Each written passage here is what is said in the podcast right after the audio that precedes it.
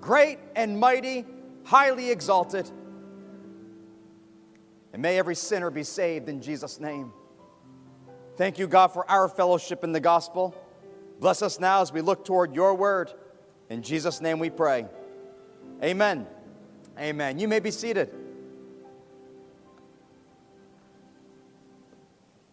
It's good to have all of you here with us today. So glad that this situation or circumstance, whatever you want to call it, that we're in right now, it has not stopped you from coming to the house of God and fellowshipping together with us. And we praise God for that. And we pray that nothing will ever keep us from the fellowship. If you have your Bibles with you today, we're going to go back into the book of Philippians in our series about the joyful life. Today we're going to read from chapter 1 and when we find that, we're going to read from verse 12 to 18 as we are going through this book from beginning to end. Today's sermon is titled Reasons to Rejoice. Do you have a reason to rejoice today? Is there a reason in your heart, a reason in your life to rejoice, to have joy, to give thanks? Well, Paul is going to teach us some of the reasons he had for rejoicing. So let's turn to Philippians chapter 1. Let's stand together, and I will begin today at verse 12. Remember, Paul is writing this letter to the church in Philippi, and this letter is coming from him. And while it's being written, he's in prison right now in Rome.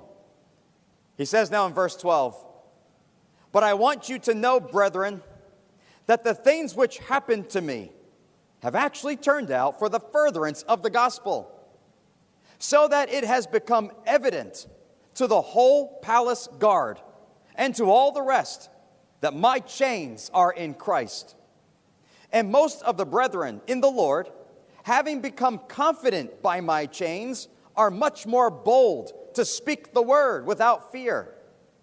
Some indeed preach Christ even from envy and strife, and some also from goodwill. The former preach Christ from selfish ambition, not sincerely, supposing to add affliction to my chains, but the latter out of love, knowing that I am appointed for the defense of the gospel. What then? Only that in every way, whether in pretense or in truth, Christ is preached, and in this I rejoice. Yes, and will rejoice. Amen. You may be seated. Reasons to rejoice. One of the things that is so evident about the Apostle Paul is that from the moment he became a Christian, his life, his mind, his heart were all focused on one thing, and that was to preach the gospel of Jesus Christ to whomever, from wherever. That was his greatest desire. He didn't find joy in comfortable living. He didn't find joy in any riches or fame. He found joy solely in the Christian life and reaching souls with the everlasting gospel of Christ. And why not? It was the truth, and it was the power of God. Paul was saved by that gospel, and he was a witness to its power to save any and all that would believe in it. So Paul gave his life to be spent by the Lord. Whatever you want to do, however you want to do it, my life is yours, and spend it now, however you will. In order to save the world, God, one soul at a time, I'm yours. Use me. Another thing that was evident about Paul is that he eagerly, greatly desired to preach the gospel in Rome. Rome was the center stage of the Gentile world. It was the heart of world power and government and authority. Romans were the most privileged people on earth in Paul's day, and everyone wanted to be a Roman citizen. And so, if Paul could save Romans, imagine how that would affect the rest of the world. But Paul had that desire to go to Rome. He says, for instance, in the book of Acts, and if you can help me with the slides there above me, in the book of Acts, chapter 19, verse 21, it says that he had a purpose in his heart and he wanted, he was on his way to Jerusalem, but he made it known to everyone I must also see Rome. And then later on in Acts chapter 23, while in prison in Jerusalem, Jesus met with Paul. His presence was made known to Paul, and Jesus said to him, Cheer up, Paul. Be of good cheer. You've been a testimony to me in Jerusalem, so you must also bear witness at Rome. And then, of course, Paul wrote the letter to the Romans, and he expressed a great desire to them. And he said, So, as much as is in me, I am ready to preach the gospel to you who are in Rome also. And one day, Paul would finally reach Rome. Only he didn't arrive as a preacher, but as a prisoner. It probably wasn't what Paul had in mind. Maybe he pictured walking into the city of Rome, walking down the streets, visiting the marketplaces, finding some Christian friends, and holding some connect groups during the week. Instead, Paul arrived in chains. He was brought to his prison, and the door was shut. But even from his prison, Paul had reasons to rejoice. And so he says to the church in Philippi in verse 12, But I want you to know, brethren, that the things which happened to me, my arrest, my shipwreck, my journey to Rome, and now my imprisonment, all these things that have happened to me have actually turned out for the furtherance of the gospel. True, from anyone's point of view, Paul was in chains, and they were very real, and they hurt. And there was a Roman soldier in that prison with Paul. Paul was chained to him, and that soldier was very real. Paul was limited, shut up, shut in. The door was shut, and he had very little freedom. So, how could he rejoice? It's because he kept his heart devoted on that one thing to preach the gospel by any means possible. Paul, his ultimate goal of life was to bring honor and glory to Jesus.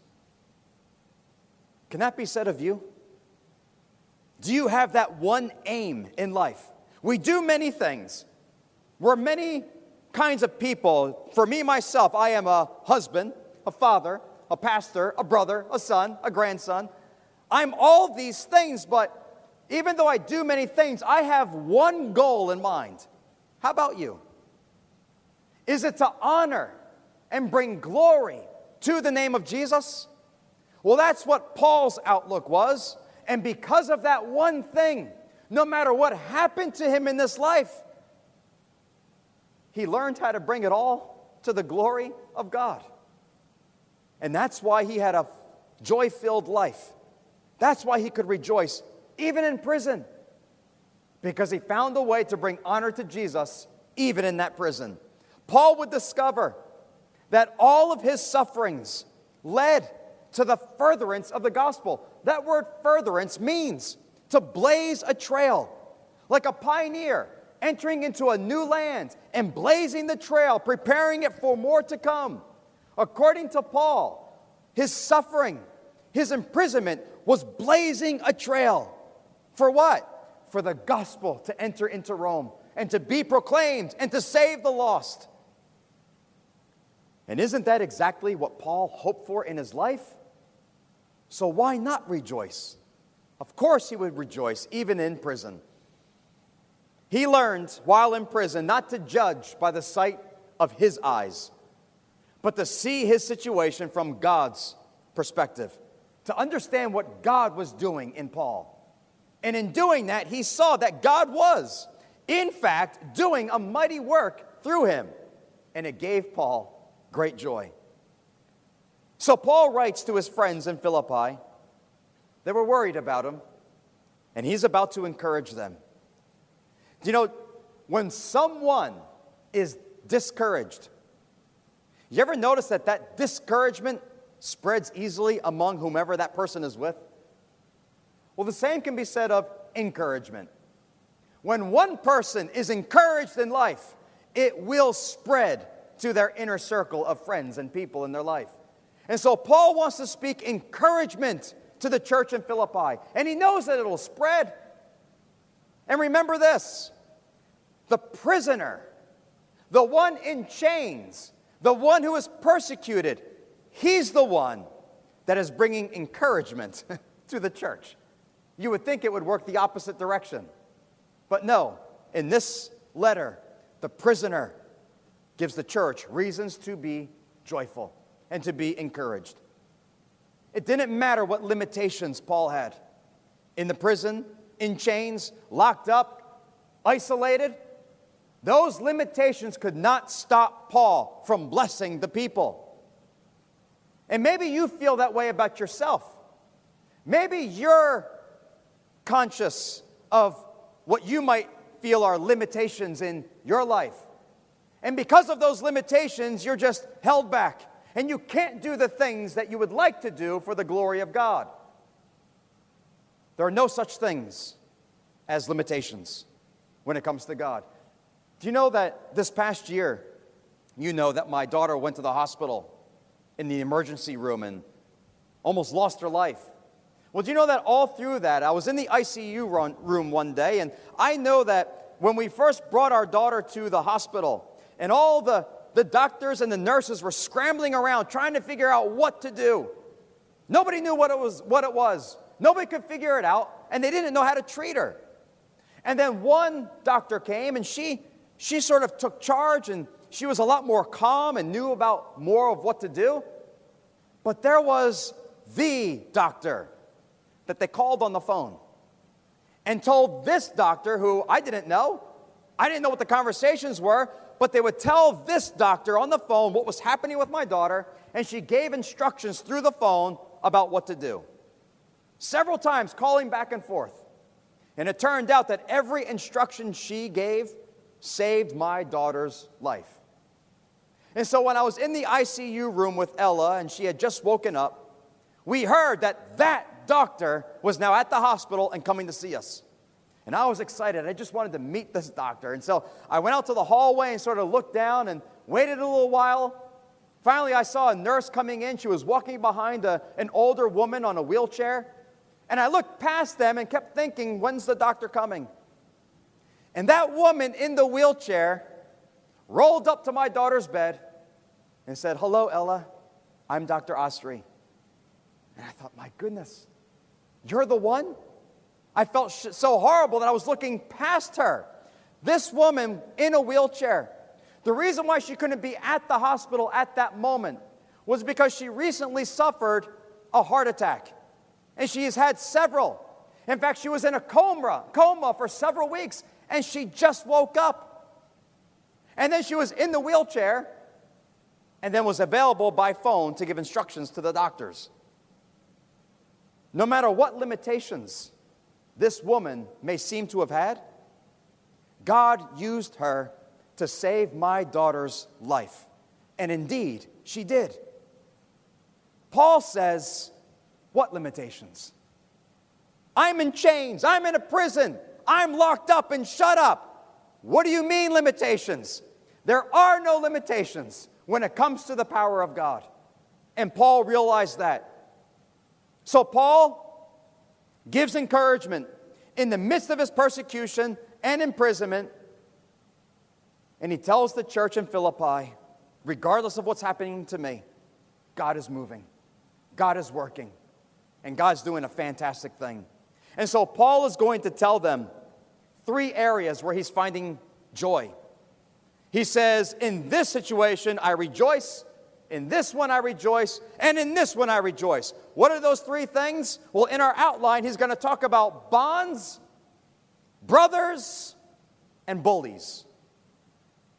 You with me? Bonds, brothers, and bullies. And in these three things, Paul rejoices. So let's begin with number one bonds. In other words, his chains, his shackles, the bonds. Verse 13, he says, It has become evident to the whole palace guard and to all the rest that my chains are in Christ. The whole palace guard was hearing the gospel. The palace guard, that phrase comes from the Latin word praetorium. Does that sound familiar? Does that ring any bells from Scripture, the praetorium? Do you remember when Jesus was arrested and then he was severely beaten by Roman soldiers? And then they mocked him. They shoved onto his head a crown of thorns, put a robe around him, beat him up, slapped him, spit on him, and then hailed him King of the Jews. Those men were the Praetorium Guard. They were the strong and mighty soldiers of Rome who protected the places of Rome. And it was those kinds of people that beat and punished our Lord. Now, it's these same kind of soldiers, the Praetorium Guard, the Palace Guard, these same kind of soldiers are now hearing the good news of Jesus Christ. Do you think it would have been possible for someone like Paul to just show up in Rome, walk into the local Roman military complex, gather all the soldiers together, and begin proclaiming the good news of Jesus. Do you think that would have been possible? Probably not. But what if God made Paul a prisoner in Rome? Then, in his prison, he would be chained to a Roman soldier, which he was. And not only chained to a Roman soldier, but that soldier would be swapped out every six hours. A new soldier would come and then chain himself to Paul. Every six hours. That means in one full 24 hour day, Paul was in the company of four different Roman soldiers. Now, do that day after day, month after month, and what do you have? Well, knowing Paul, eventually that would lead to the whole palace guard hearing about Jesus.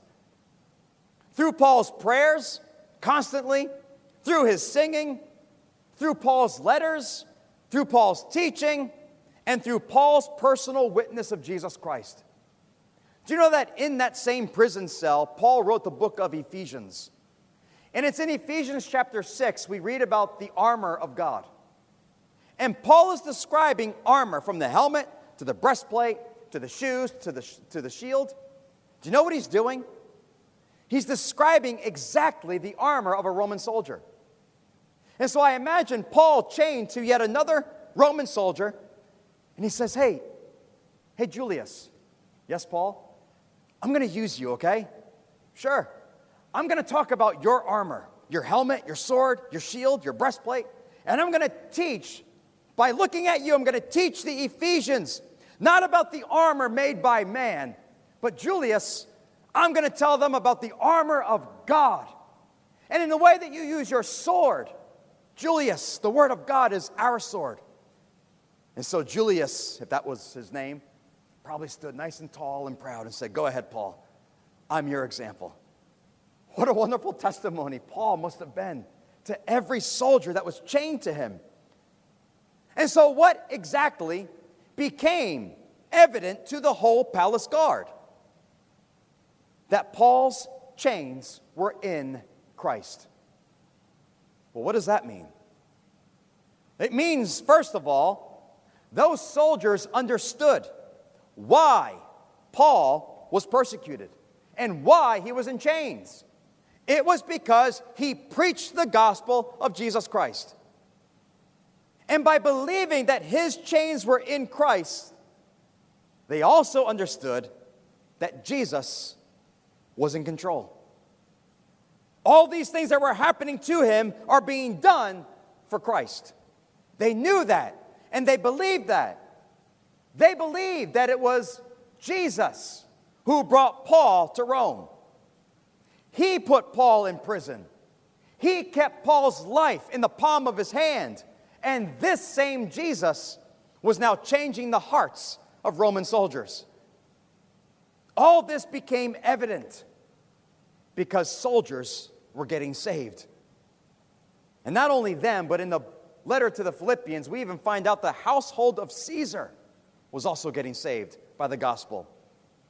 And these soldiers were thankful. The ones that were saved were thankful that the Lord sent such a prisoner to the heart of Rome. All of this meant that Paul's suffering shined a spotlight on Jesus. When they looked at Paul in his persecution and they saw him in chains, they considered Jesus. Think of that. In Paul's suffering, the spotlight shined on Jesus. And soldiers were saved, and Paul rejoiced in it. You know, the Lord often leads us into suffering. It may not be into a prison cell and chained up, but there are many things we suffer through. Am I right? In our families, especially right now, perhaps in finances, in your job, in your school. There's much suffering that we go through. And their suffering that we will go through for the name of Jesus. Are you suffering today in any way? Would you be willing to allow your suffering to shine a spotlight on Jesus? How? How could we do that? Well, I'm sure that in your suffering, people who know what you're going through, they're watching. They're watching to see how your character develops, to, sh- to see what's truly in your heart. Because you know, when it comes time to suffering, suffering has a way to reveal what's really in the heart. What do people say, see about your character in times of suffering? What kind of attitude do you display in your suffering? When you suffer, would people look at you and say, Wow, you're trusting in Jesus? I can tell. Or will people hear you, even in the midst of my persecution or suffering? Do they hear you still giving thanks to God for all that He's done for you and all that He means for you? Eventually, somebody is going to ask you, how can you have such a positive attitude, even in suffering? How can you still know how to smile? And then you will say, It's because these bonds are in Christ. This suffering that I'm going through, it's in Christ. He's in charge, He knows what He's doing. He brought me in it, He'll bring me through it, He'll bring me out of it. Amen? Shine a spotlight on Christ in suffering. Paul had a reason to rejoice in his bonds. Number two, he also had a reason to rejoice in brothers. In brothers. Verse 14. He says, And most of the brethren in the Lord, having become confident by my chains, are much more bold to speak the word without fear. The Praetorium soldiers were not the only ones taking notice of Paul's bonds, but also faithful brothers in Christ also understood what it all meant. They became more confident, knowing that Christ was indeed in control and that a great work was happening through Paul, and they could see that. And so now they say, the brothers say, Lord, we also want to be used now. Do a great work in us as well. And they gained confidence.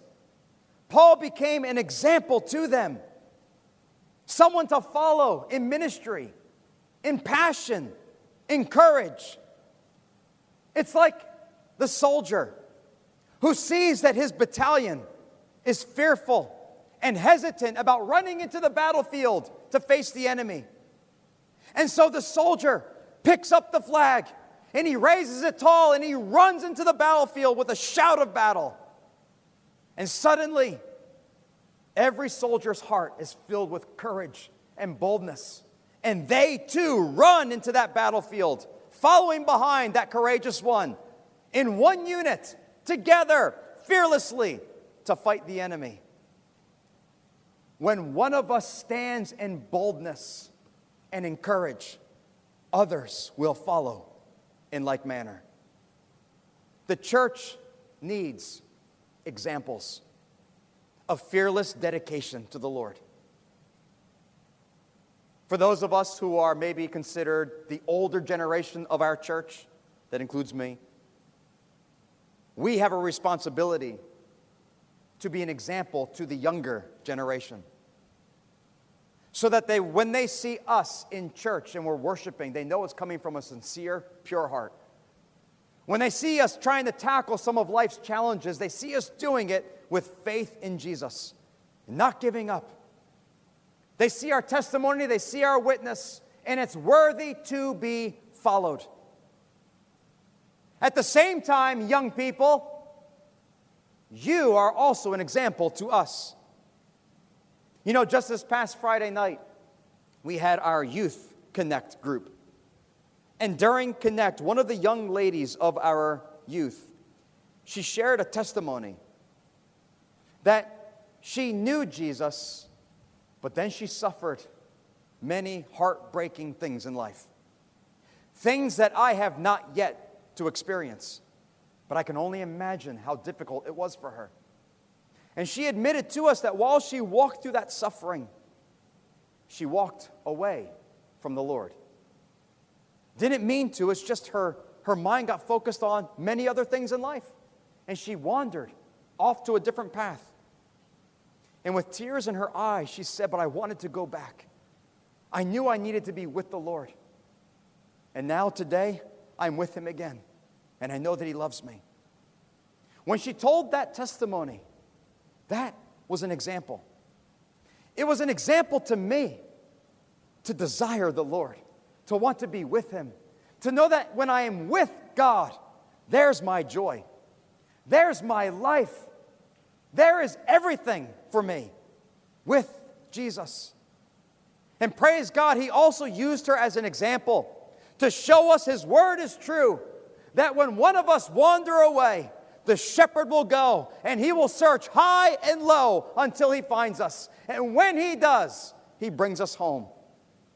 And in that testimony, it was like the Lord was saying, See, I never fail, I never abandon my children. Let's become examples to each other. With Paul's example, what did it do for his brothers? He says they're beginning to speak with boldness. They're speaking the word without fear. And that word speaking doesn't mean they're preaching. They're not going into public and announcing these things. The word speak means they're doing this in private conversation. In other words, in their daily conversations with friends, sitting at the table with family, going to their church connect group during the week, in their daily conversations, they just can't help bringing up Jesus and they're not afraid. Even though persecution and execution was waiting around every corner in Rome for the, those who became Christian, even so, they spoke the word with boldness. Why? Because it's true. Amen? It's true. Do you remember the disciples when Jesus was crucified? What was their immediate reaction? They went hiding. They were afraid. They were confused and they were afraid. And they locked themselves into a room. But continue reading the Bible. You get to the book of Acts. And these men who were scared and hiding, all of a sudden, weeks later, in the book of Acts, they are proclaiming the word of God, preaching the gospel, and thousands of people are getting saved. What happened? What took place between scared and being afraid to proclaiming the gospel with boldness? It's because they knew the truth, and that was Jesus died and he rose again. That truth is the only conclusion we can come to about why they were so bold to speak that message. They knew that one day it would cost them their lives, yet they spoke it. Why? Because it was the truth. And they were filled with the Holy Spirit of God, and they preached with boldness. We need examples, brothers and sisters, who will demonstrate what it means to be faithful, to love, to reach the lost, to care for others, to study God's Word, and to stand for the truth no matter the cost. Paul looked at those brothers and he rejoiced in them for their boldness, dedication to the Word of God. Last, we have the bullies. Paul had some bullies in his life. Unfortunately, they were Christians. Verse 15 and 16, he says, Some indeed preach Christ, even from envy and strife, and some also from goodwill. The former preach Christ from selfish ambition, not sincerely, supposing to add affliction to my chains. As hard as it may be to believe, those who perhaps disliked Paul the most were other Christians living in Rome. They didn't like it that Paul moved in on their territory, on their turf in Rome. They didn't appreciate his soul winning among the Roman soldiers and even Caesar's household and countless other people.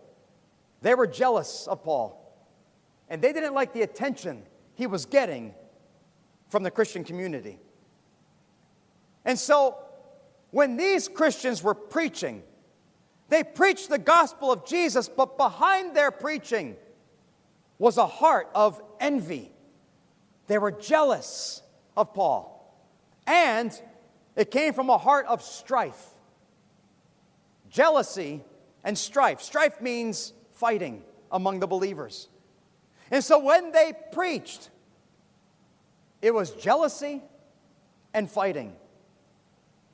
In the same way that Christian love will bring about unity,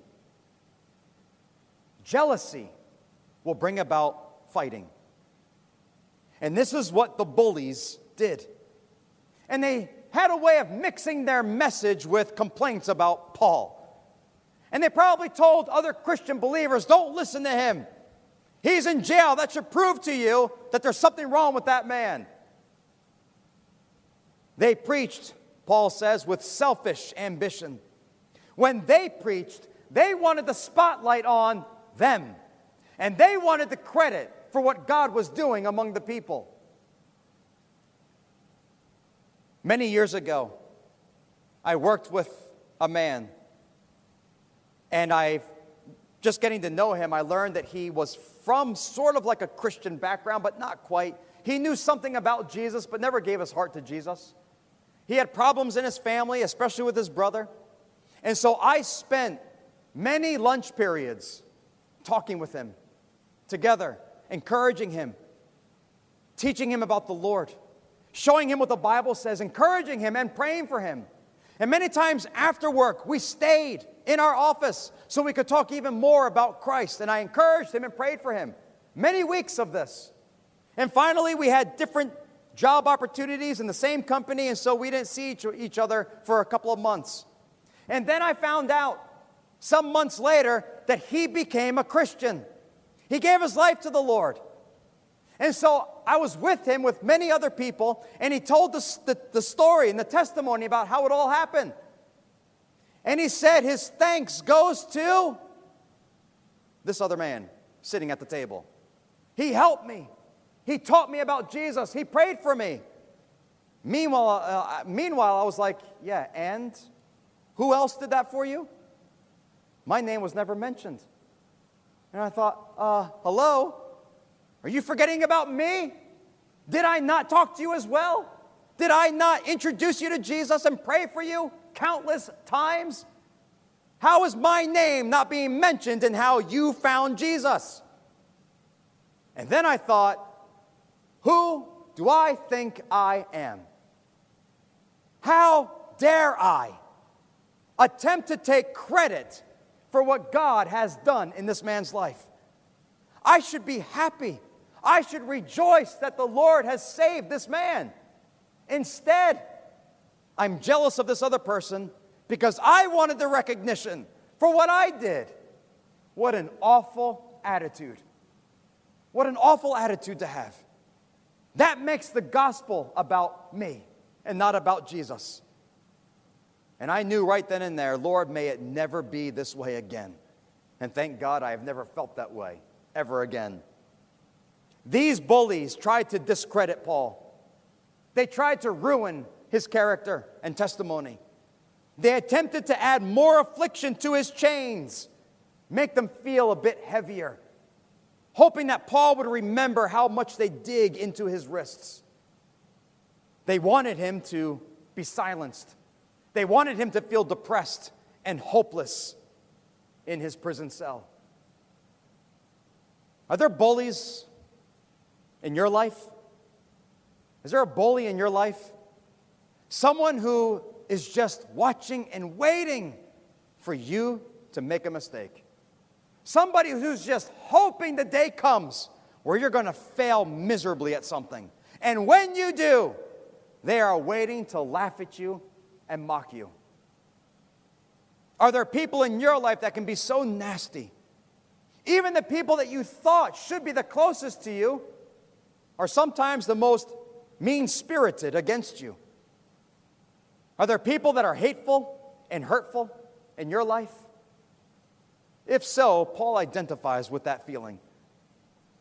But no matter what Paul's bullies tried, or how hard they tried, they could not bring him down. You see, because Paul, in times like this, when the struggle is most difficult, when the questions may abound, when doubt attempts to come into the heart, Paul is suddenly raptured up into heavenly places. And he looks upon his life from heaven's point of view. And because he learned to do that, he could say with humility, What then? What do you want me to say? What do you want me to do?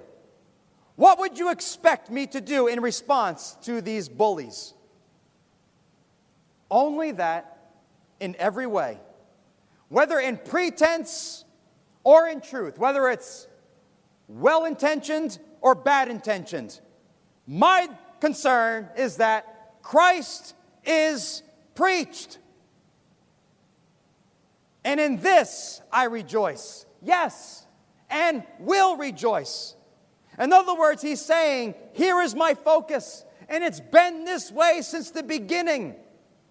Christ is preached. Do I care that the preacher hates me and talks about me? Not at all. Just preach Christ because it'll mean sinners will be saved.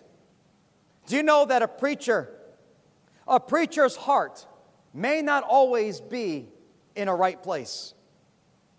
But when the gospel is preached and people hear it and believe, God always shows up and he saves the sinner. Therefore, Paul says, and in this I rejoice.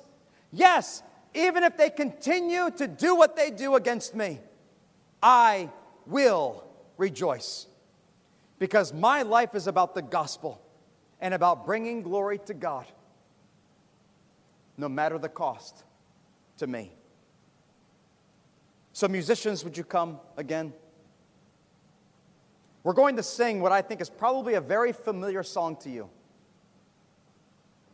But when we do, I want to leave you with this question. And then you can sort of answer it as we sing together. The question is Would you be willing? To give your life to Jesus, in such a way that you would say, Lord, here I am. Here is my life and everything that's in it. Spend it. Spend it however you want. If it's in the suffering or if it's in the blessing, if it's in prosperity or if it's in poverty, this is yours. Do what you wish as long as you get the glory for it. As long as what you do in me shines a spotlight to you.